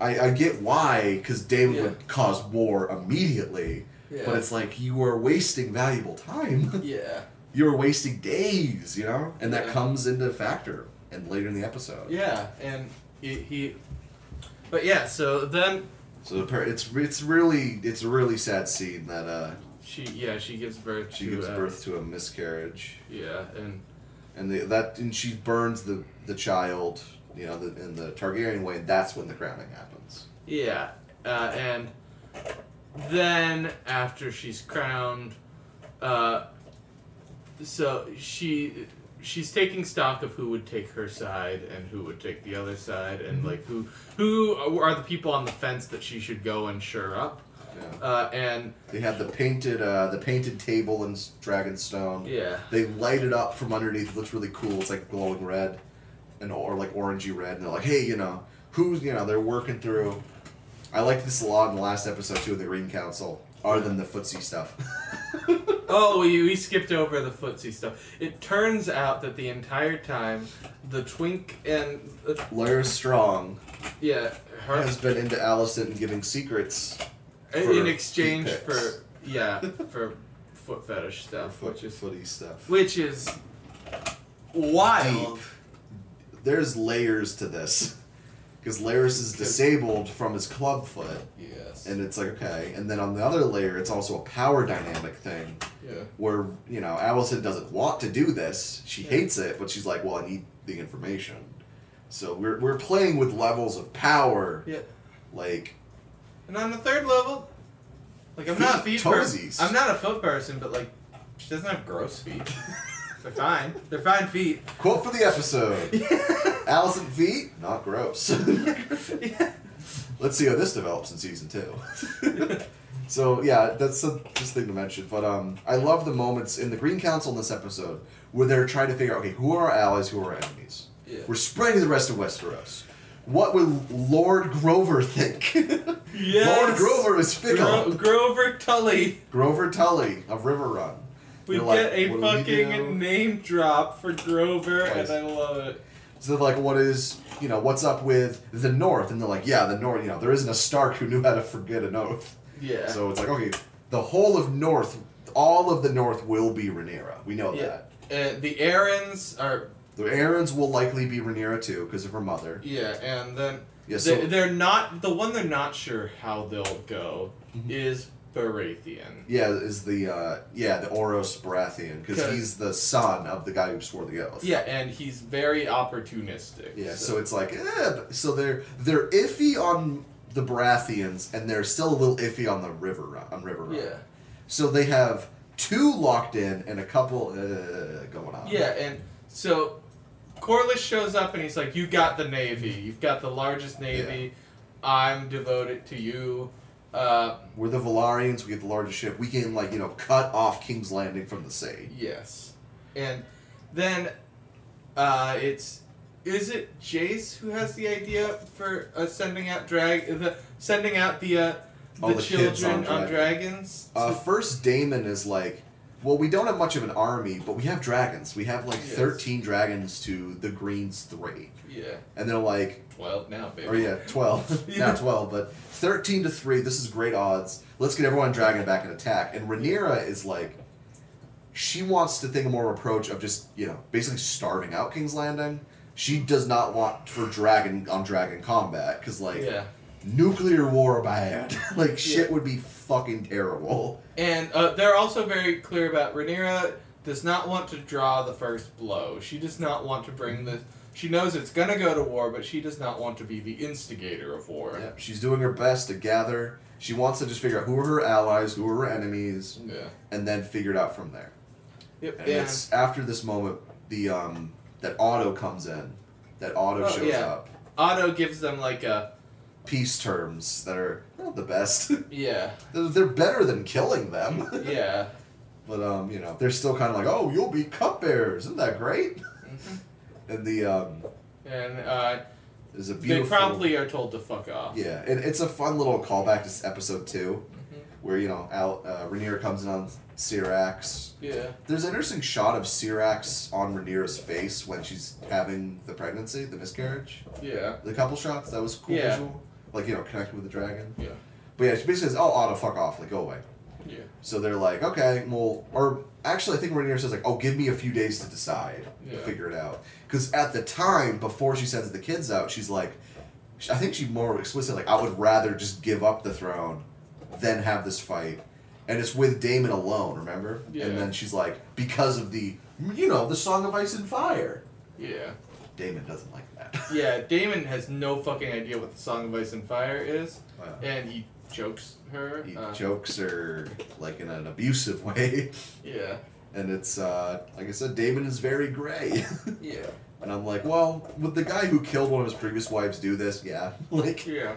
but it's like, oh my god, because this is the part where Daemon is like struck down at the height of his power and health. Yeah, he's so he's so sure that Viserys was killed instead of just he dude wasn't in good health. Look at that guy; he can run a triathlon. Yeah. but yeah, so then we get to the uh, to the idea to send the kids out on dragon. yeah, I think Jacaerys is like, yeah, send us, mother. Like that's better than a raven. Yeah, it's it's faster and it'll look better to the lords that you're sending Dragons. Yeah. yeah, dragons and you know your your lineage. Mhm. And so they So they plot their course. they there's they set out uh, at this time we watch uh, that we watch Daemon go down to the where does he go down to like Oh, the dra- uh, deep in Dragonstone, like in the there's a dragon little weird wilds cave thing going on. yeah and Yeah, it, he's going down there, singing a little Valyrian, uh, little And there's a weird ass dragon down there. It's, uh, oh, I I had the name earlier. Vermithor. Yeah, Vermithor. Vermithor's down there, and he's a fucking weird. He's uh he was Jaehaerys' dragon, the, the king Yeah. before Mhm. Viserys. And he's a fucking weird guy. He's like, it's like, Yeah. oh shit, okay. So, oh we're- wait, they are back up to thirteen. Yeah, they are. they, were, But they were briefly at fourteen, but oh no, I think he was at thirteen because he counted the dragons that were okay, there yeah. in the pit area. That he just had to have riders for him. Yeah. So they basically say, "Hey, uh, Jacaerys, you are going to go up to the north, and you're going to stop in the Arryn, in the Vale, to get the Arryns on her side, and then you're going to go into Winterfell with Cregan Stark, everyone, Cregan Stark." Yeah. Don't forget Cregan Stark showing up in season two. I'm sure he's going to be a very important character. This is not this is not a bit. I think he's going to be important. Don't forget Cregan Stark. He's going to be important. You have so much subterfuge. I'm not sure what to believe anymore. uh, but yeah, I have layers on layers. so yeah. I love Cregan Stark. He's one of my favorites. But yeah, the important one is Not all the the- Lord Beesbury way, where he has one scene that dies. all of the children are important, uh, but but yeah, Lucerys has his go up to the So, north yeah. for all this. all yeah, all the children. Or sorry, are sent Lucerys is a lot younger, and they're like, okay, just go um, go to Storm's End. It's a lot closer. He's a very firm believer in uh, in guest rights, so you'll be safe there. Mm-hmm. Yeah, you'll be You- you- okay. that'll definitely be the place where you're safe. Yeah. Yeah, don't worry, you'll safely be there at Storm's End. So And she basically kind of says like, oh, uh, Borros needs to remember his oath. yeah. So So, they fly off. We're starting to get to like this is gonna be season two stuff. You know, following Jacaerys and what's going on with him and everything. Yeah. So yeah, Luc- we follow Lucerys for the rest of the episode. Yeah. So he he goes. He goes on Arrax. But Aemond is already there, and it's announced to us by when he lands. There's uh Oh, it's such a fucking great shot. when he lands, uh, It, you know, he lands in Yeah, Storm's the End. hair. Yeah. Yeah, uh, Lucerys lands and Storm's End on Arrax, and he's about to go into Storm the you know the castle, Yeah. and he looks back. It's in, you know Storm's End. It's all stormy, Yeah. and then a lightning bolt illuminates the outline of Vhagar. Yeah. and he's fucking huge. And Yeah. that tells you two things: both, oh shit, Vhagar's here, and oh shit, Aemond got here first. The Greens are already here. Yeah, so he goes in. Aemond is already treated with uh, Borros and Bor- and promised Borros uh, marriage pact. Yeah, between Aemond and one of his daughters. Yeah, and then all that Lu- Luke is not great at uh, at di- diplomacy. So all he can offer is we, we've got an oath with you. Yeah. Hey, you have an oath. Hey, and then Borros is like, "How dare you? Like, at least offer a marriage pact." And Yeah. Lucerys is like, "No, I'm already betrothed," which probably a probably wasn't the best idea to marry both of your main sons to one house Yeah. because now you don't have another one to do that with. You have Yeah. Joffrey, but Joffrey's like Mhm. six. so it's like, oh, that was probably not the smart, wisest move. Yeah. So then he's about. So he's He's like, okay, the queen will know your answer because he says no. He's like, I'm gonna side with the greens. And then Aemond starts provocating, like, you really thought you could go and do treason by this? Yeah. And he's like, I, I'm not here for battle, I'm just an envoy. Just let me leave in And peace. Aemond throws a dagger his way and goes, Takes off his eye patch and he's got a sapphire eye Yeah. going in there. Yeah, I don't wish to kill you, but I want your eye. Just give me your eye. Yeah. I'll give it to my mother as a present, and then we'll be even. Yeah, and so, uh, but then uh, he refuses. It's about to come to blows, but Borros does really believe in guest rights, so he's, He's like, "Get the no, fuck outta here." No, yeah, Get out of here. Don't do this here. yeah. And so, Luke runs out of there, gets on his dragon. It's so sad because you stuff. see, because Yeah. R, you know, Lucerys is running out, and you see Arrax come to greet him, Yeah. and I'm like, oh, these poor doomed little boys. yeah. And he's like, Arrax to me, let's go, come on, because you don't see Vhagar. Like Vhagar's Yeah. already gone. You're like, yeah. uh oh. yeah, and they're like, they fly into the storm. They're flying around, and then in a shot that reminded me of the of the opening of A New Hope of Star Yeah. Wars when it's the little ship and the huge ship. You see the bo- you see from the bottom up, Arrax. Yeah, and the silhouette of Vhagar. is just fucking huge Like, in comparison. And Ten it- times bigger. And Vhagar's like fucking with them and nipping at them, and like we're not sure about Aemond's intent at this point. Yeah, all we know is Aemond's like laughing and like fucking with Yeah. him, and it's like just you know like okay, is he trying to kill them? What's going Yeah. like what's happening? And then, then uh, he get Because then what's happening afterwards is that you know, Arrax and Lucerys are trying to get away and they get into like a little tight spot Yeah. that Vhagar can't get into, and Aemond is like, "I want your eye. You have a debt." Ah, all this stuff, and then um, yeah su- and then suddenly, Arrax goes on the offensive. yeah, And and, it's clear that Luke doesn't Vhagar. want him. to. Luke's like, Yeah. uh, no, no, no, Arrax to me. yeah, And and, Arrax like, because Arrax is fucking scared.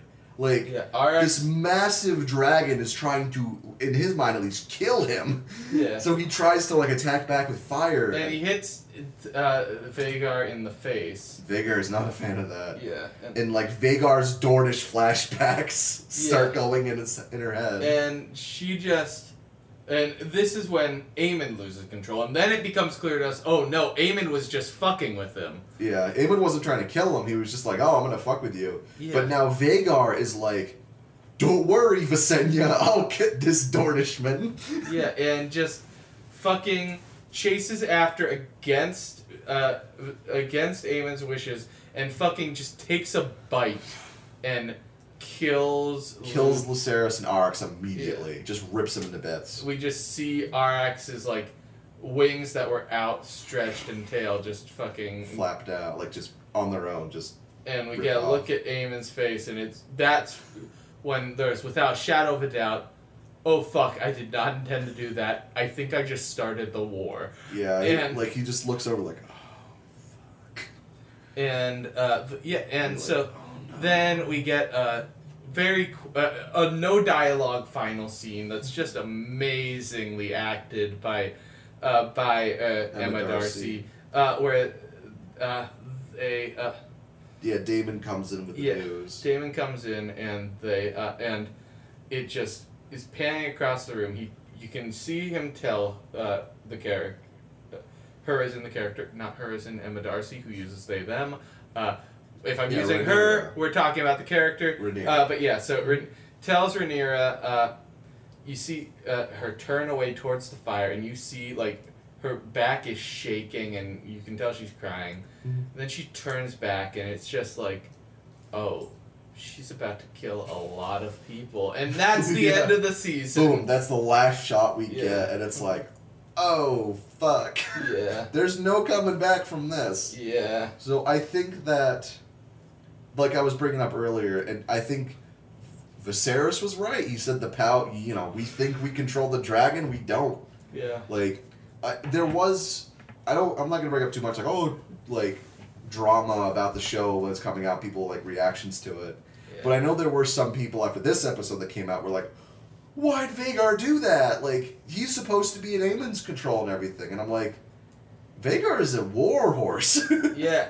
They made it very clear in episode that he lost control of him. yeah, like, Vhagar is a war horse. Yeah. And it's like, Vhagar's also literally the biggest dragon in the world. Yeah. Like, if they're, like, we can see from the main series, like, Drogon's not, like, a slave to Daenerys. Yeah. He fucks off and does all this bad shit that Daenerys doesn't want him to do. Yeah. So I think like like I said, once I think Vhagar, you know, Aemond was controlling Vhagar when he was just chasing Arrax. But then once Arrax attacked Vhagar, Yeah. Granny's fight or flight instincts kicked in Yeah. and was like, Don't worry, Visenya, I'll get him Smack. Yeah. But like it was it was just like just like a war reaction going on because it went from because you know what's it's kind of funny then is is uh it's going through the generations it went from oh Alicent and you know Alicent and Rhaenyra are getting along well but the kids are fighting yeah. and now the kids didn't want to kill each other at least and the dragons are like don't worry I got you Yeah. and they finish it yeah. And. So it's just the danger. It, it goes from. I will bring up uh, what the book did. Is the book is, the book is explicitly going with that. A, uh, Aemond meant to kill Arrax. okay. Deliberately meant to do that. Yeah. That it's like he did that and he was um, like crazy. There's this extra bit where Borros is taunting Aemond about not taking about not attacking the kid when he leaves. Yeah. He's like, "Oh, did you lose one of your balls as well as your eyes?" Yeah. Which makes him go after him. Hmm. So the context is a little different, but I think what I think is fucking great about this, Yeah. and compared to if that was the case, is that Aemond, like I said, Aemond is uh, cosplay Daemon, and we Yeah. know cosplay Daemon is always taking credit for things, whether he meant to or not. Yeah.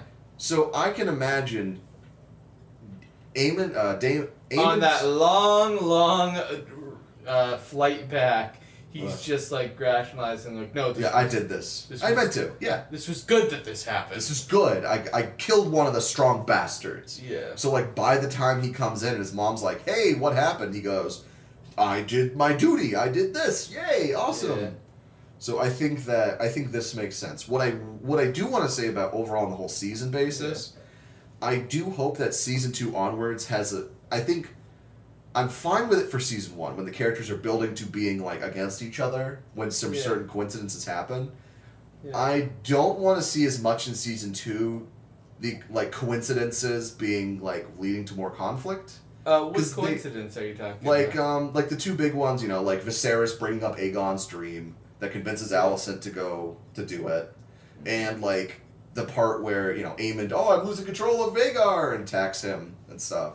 Yeah. It's like not intentionally what he's doing. I don't. That's not the same as a coincidence. So that's just that's. Or what I mean is, uh, I would say that's consequences. Like sorry, yeah, he didn't mean to, coincidence, more like- of um misunderstanding things. okay, misunderstandings. yeah. I think that now they have enough ammo against each other now. Yeah.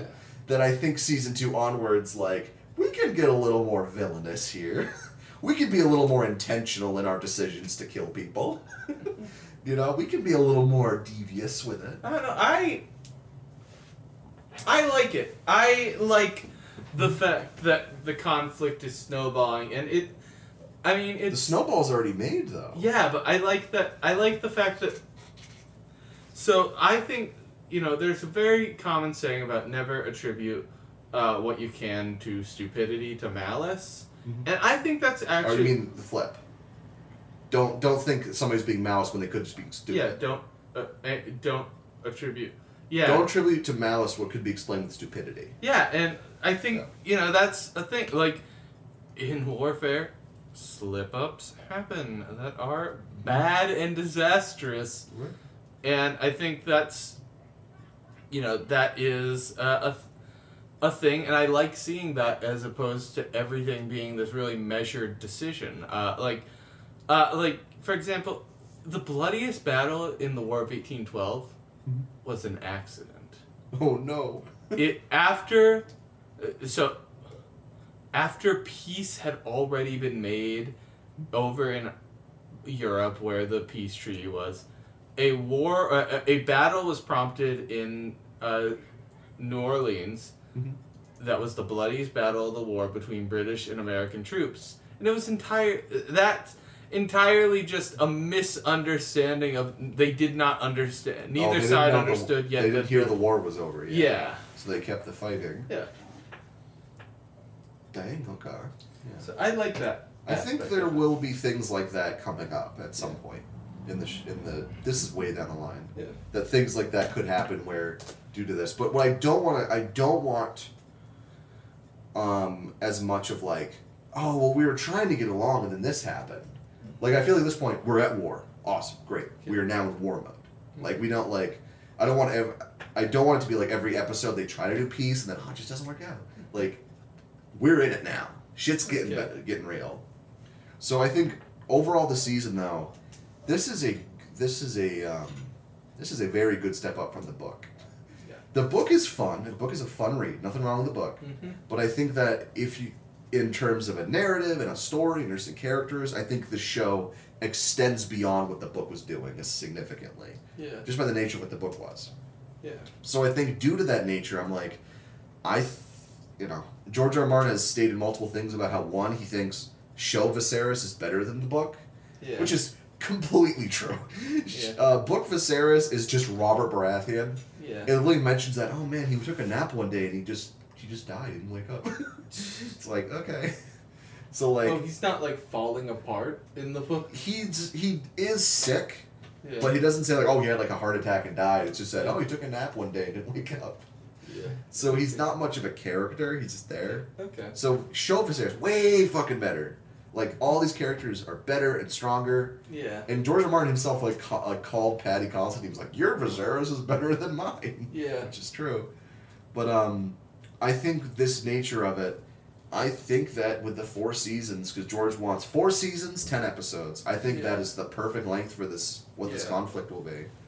I can see this being a better show than Game of Thrones does Okay. just with the nature of um like the show Game of Thrones because you know seven and eight uh, so parts of six but especially seven and eight Yeah.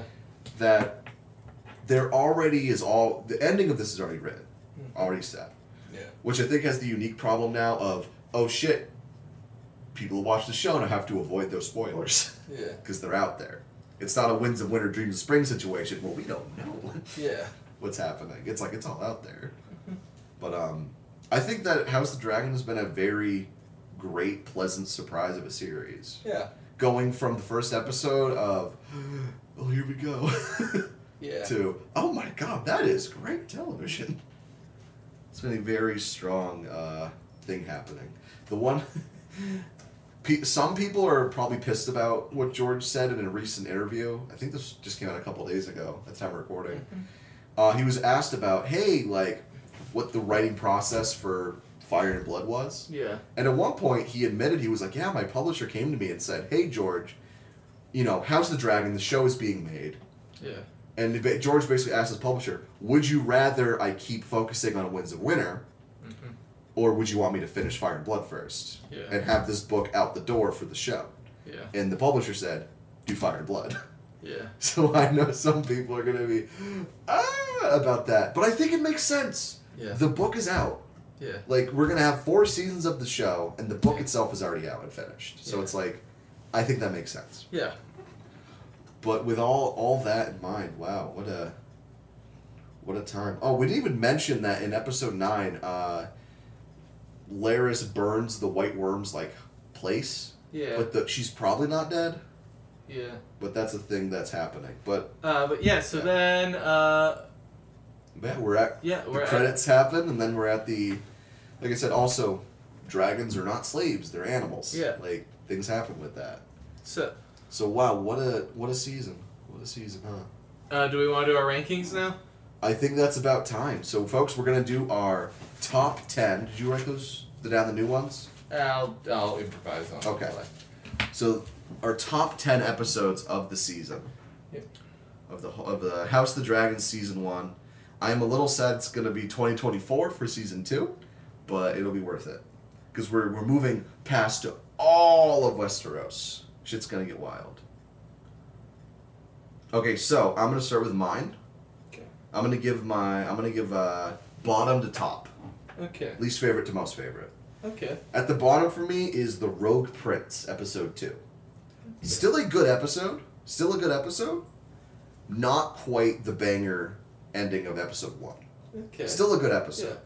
Uh, the next one afterwards is Second of His Name, which is episode three, the, the big tournament, uh, Yeah. the, hunting one. Yeah. I think that one had some very good moments to it, but like really fun battles and moments, and I was like, okay, this is great.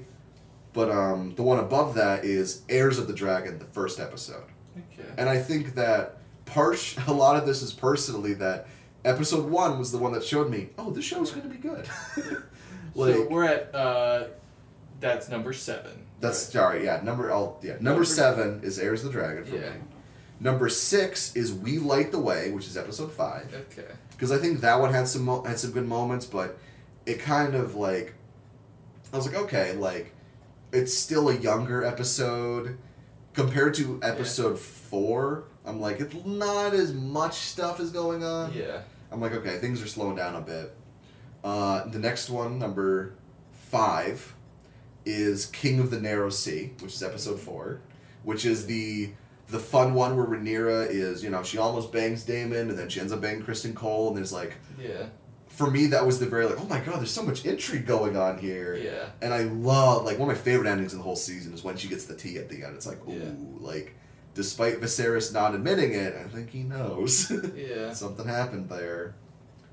So that is my episode five. So uh, epi- number four for me is the Princess and the Queen, Okay. episode six.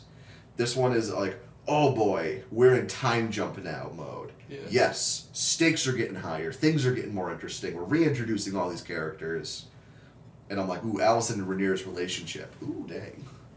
Yeah. Episode number, yeah, sorry, that was five. Did I write the same thing twice? No, okay. Yeah, number four is Driftmark, Yeah. episode seven. I think Driftmark for me is so high because I fucking love Vhagar. Yeah. and I love like the, you know, they Aemond claiming Vhagar and flying him around and having the kid fight and all this political stuff Yeah. happening. And I'm like, man, this is good stuff going on here. Yeah. So then that's number four. Number three for me is the Green Council, episode nine. Yeah. So, the, out of the three we watched today, this is my least favorite, but I still really like it. Yeah. I think the reason it comes out a little bit more for me is because I'm like, man, I really wish they they really you know pushed that tension of Yeah. people who knows who knows Viserys is dead, who knows he isn't. Like all the like Yeah. it, it did some of that, but I was mhm. like, man, just a little more, a little less Aegon fetch quest. yeah. a little more of that would be mwah, perfect. Like it would have been number one if it had that. Yeah. Uh, number two is the Black Queen, Mhm. episode ten, which great fucking episode. Love the ending fight, Yeah. the dragon fighting. Love. Um, I prefer you know, I prefer Rhaenyra over Alicent. So having a Rhaenyra focused episode, sick, awesome, love it. I love all of the things about setting up for season two, Yeah. the Starks, Winterfell, the North, all that stuff. Yeah. Awesome. And that means episode one, or number one, my favorite episode of the whole season, The Lord of the Tides, which is episode eight. Yeah. For me, that is my favorite, mostly because of Viserys. I gotcha. Because episode this is my number one Lord of the Tides because Viserys alone, Paddy Considine's performance of Viserys in this last episode is amazing. I really hope he gets like an Emmy for this role. Like he is he is great as Viserys in this whole season, but just like it contains my favorite scene of the whole show, which is Viserys getting on the throne one last time. Is my favorite scene of the show so far. Like the so much like uh, pathos is what I'm looking for. It's like the pathos of him just trying to get on that throne one last time to help his daughter out. I'm like, this is fucking excellent television. Yeah. Like it never. The rest of the episode nine and ten had their peaks as well, but it never like for me. I'm like, bang, that is the height of the season for me. Okay. So that's my top ten. What about yours? At number 10, Mm-hmm. I've got episode 2. Okay, so the Rogue Prince. So we're both agreed on that one. Yeah, that Okay. that one uh, I don't know. It, it just kind of rolled off on me. It's Uh, there, but it's, yeah, it didn't really Yeah, stick. like it wasn't bad, but okay. Then number 9, uh huh. episode 4. Okay, so King of the Narrow Sea was your ne- was your next up. Yeah, and that's mostly because of the fucking lighting is so bad, and it doesn't ever get that bad in any of the other episodes. But oh, like in the brothel area. yeah, and that's Yeah. so much of the episode. Yeah. It just ah, I, I couldn't like I like what was happening, but like that was a detractor. that was a big annoyance. Number seven, Yep. first episode. First, same, same here. Heirs of the Dragon. Yeah, it, I that, think it was a great. it was oh, good, but yeah. not much happened. It, it, Not it, too it, much. it feels slight in comparison. Like I feel like it more just set the tone again. It's like, hey, we're doing this now. Yeah, then Interesting. And um, little side note: George R. R. Martin originally want. Do you know how far back he wanted the show to start with? how far back? He wanted to start before during King Jaehaerys was alive. Oh. That flashback we see in the beginning. Yeah. That was going to be like happening in real time with uh, Viserys. Uh, sorry, Jaehaerys' two sons, and it would be called the Heir and the Spare. And over the course of that episode, both is gonna die, oh, which then leads to the Great Council and everything. that would have been an interesting Yeah, episode. and I'm like, that would have been cool, but also like, I feel like I'm nearly at my limit with time jumps in this show. Yeah. Like, I don't want any more. Like, That would be fine. Yeah. Uh, so then, So what's episode? Uh, what's number six for you? Uh, episode five. Same. We light the way. Yeah. The last flashback one, or the last. It was good. This is all. This one? is where it gets unequivocally good episodes. Uh, Mhm. I really liked uh, seeing Criston Cole turn that guy's head into mush, even if it was homophobia. uh, but I'm, Despite the homophobia. I'm allowed to like that. So yeah, Great. All right. So what is your? I think we're on what episode five? Number five. that would be episode eight. That would be uh, Really? Tides. Yeah. Oh my God! You put that halfway through. Yeah. Whoa. Okay. I mean, I liked it.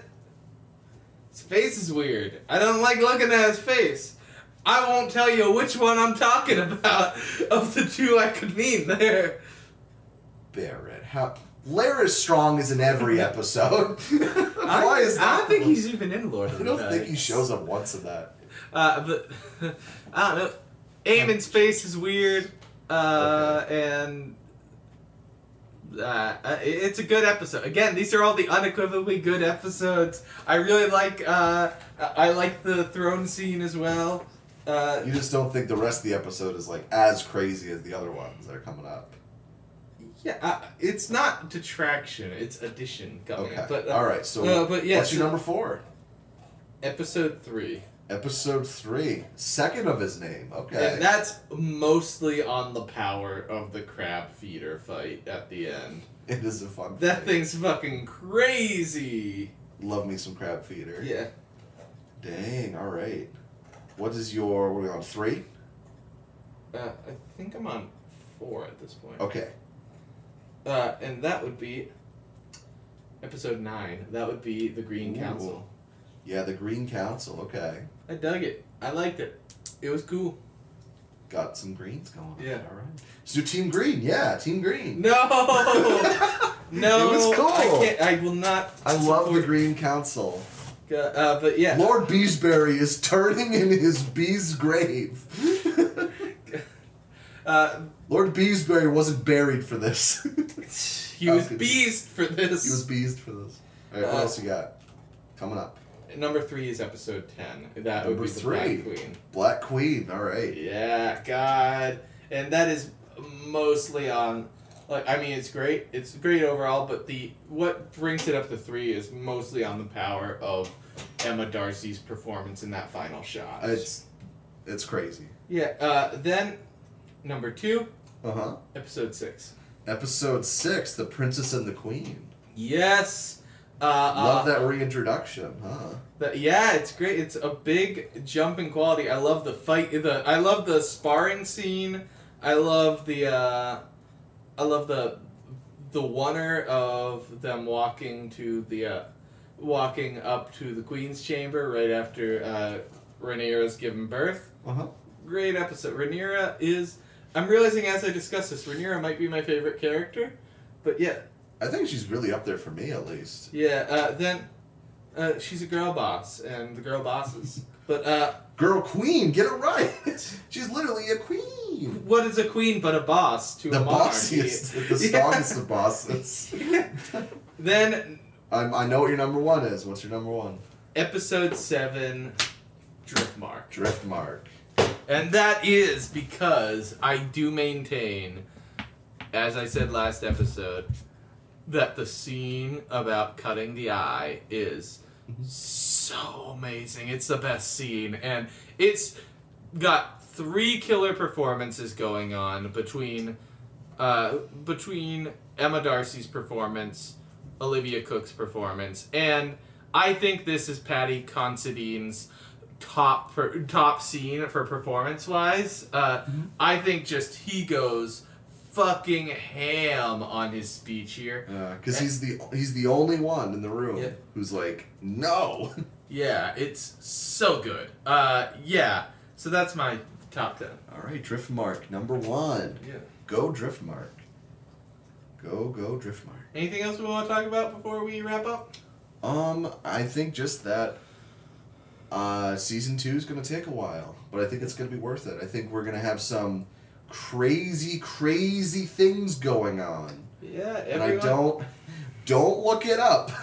In the meantime, just you know, kick back, relax, and make yourself a Negroni Sbagliato with a bit of prosecco in it. I knew you were gonna bring that up at some point. Of course, I have to bring it up. It's related to this, and it's taken the lesbian culture by storm. Sapphics are going crazy. I had prosecco the other day. I didn't have a Negroni Sbagliato, but I did have the prosecco the other day in honor. in honor, yeah. in honor of this, of this, uh, it was an interview scene. It was an If you. Google either Olivia Cooke or Emma D'Arcy right now, oh, it's the it's the a drink pop. Yeah, good for them. yeah. Good for them. All right. I'm so- hyped for that show. What I am interested in bringing up is that uh, there are other shows that Mr. Martin apparently is working on. Oh, Or- Jon The, Snow. okay, the Jon Snow show. The only one I think sounds terrible is the Jon Snow. show. Okay, but let me pitch this. Okay. Jon Snow's trying to get those ru- unruly wildlings. Uh, he's trying to. He's trying to help them build a culture, but they're still too fond of murder. So, Okay. but he's gonna curb it out of them. So, every week, we see a wildling played by a celebrity guest kill someone, and then it's about Jon Snow in his trench coat with his big cigar, ch- nipping away at them till he solves the case and catches them. Listen, Rattleshirt, I'm gonna let you go. But there's just one, One more more thing. yeah. one more thing I gotta mention. He, he's like Just- got the the paw the, the he's got it, the heel of his hand Yeah. at his Just one Yeah. more thing before I let you go, Rattleshirt. I don't think that skull's of a giant. I'm just saying. So I think what I think is interesting is I think House of the Dragon is probably going to be the only. Hope you know. Maybe I'm wrong. I know they're also working on a Dunk and Egg show, perhaps. And I think the issue with that is it's not even close to being done. yeah. It's like it'd be like if they adapted if they went started Game of Thrones when like a Clash of Kings came out. Like it's not enough Yeah. there. Like I'd be really worried about um the quality of that show. I, I, I am thinking that like this because of the nature of the Fire and Blood history book, the Yeah. fictional history book and whatever, it seems like this is the perfect source material Yeah. to adapt for this kind of thing. Cause it's done. Which is a crazy thing. Yeah. So we'll see. We'll see y'all next time with. I think. Uh, what do you, I'm thinking the next one will be Godzilla 2000. Sounds good. Yeah, we'll do Godzilla the Millennium Edition. Woo! Catch you then.